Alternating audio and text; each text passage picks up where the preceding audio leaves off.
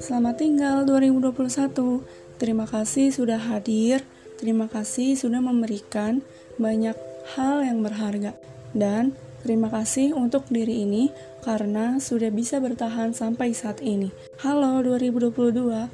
Satu tahun telah berlalu. Mungkin sebagian dari kita merasa waktu dalam satu tahun itu cepat sekali berlalu.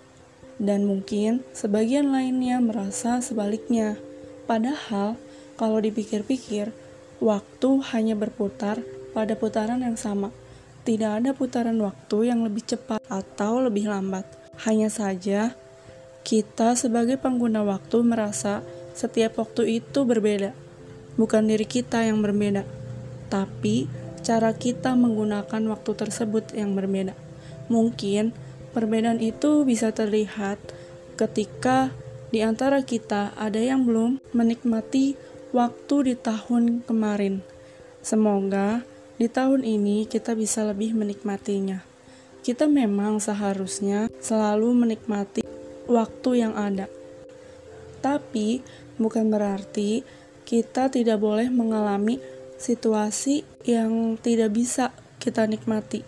Karena di saat situasi seperti itu, terkadang kita secara spontan merasakan resah, mungkin kecewa, mungkin gelisah, mungkin yang lainnya yang membuat kita tidak bisa menikmatinya. Untuk tahun kemarin, kalian merasa sangat menikmati waktu yang ada atau sebaliknya? Kalau gue merasakan keduanya. Tahun 2021 itu tahun yang sangat berbeda dari tahun-tahun sebelumnya. Memang setiap tahun itu pasti ada perbedaan. Perbedaan yang ada di tahun 2021 itu bedanya karena dia itu sangat istimewa. Kenapa gue bilang seperti itu? Karena di tahun 2021 gue masih belum bisa berangkat sekolah karena masih covid, masih pandemi dan lulus tanpa bareng teman-teman.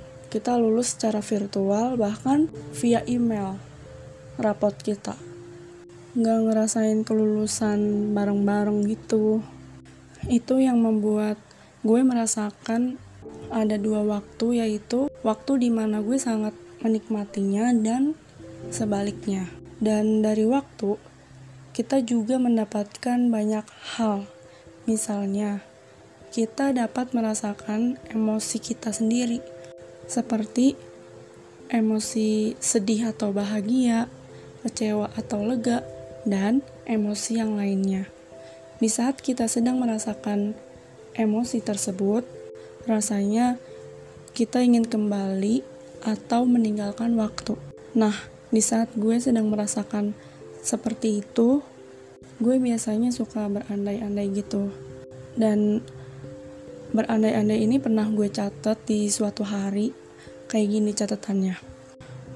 Jika ada kesempatan untuk memilih antara kembali ke masa lalu untuk mengubah takdir atau mengenang masa lalu di masa kini, gue akan memilih mengenang masa lalu di masa kini karena sekalipun bisa ke masa lalu untuk mengubah takdir, pasti takdir kita yang seharusnya terjadi akan kembali karena takdir tidak bisa diubah oleh kita kecuali diubah oleh sang pencipta takdir itu sendiri. Dengan memilih mengenang masa lalu di masa kini, maka kenangan tersebut akan menjadi bahan pembelajaran di masa kini atau masa depan. Semangat untuk tahun ini, gunakan waktu sebaik mungkin. Terima kasih sudah mendengarkan putar suara.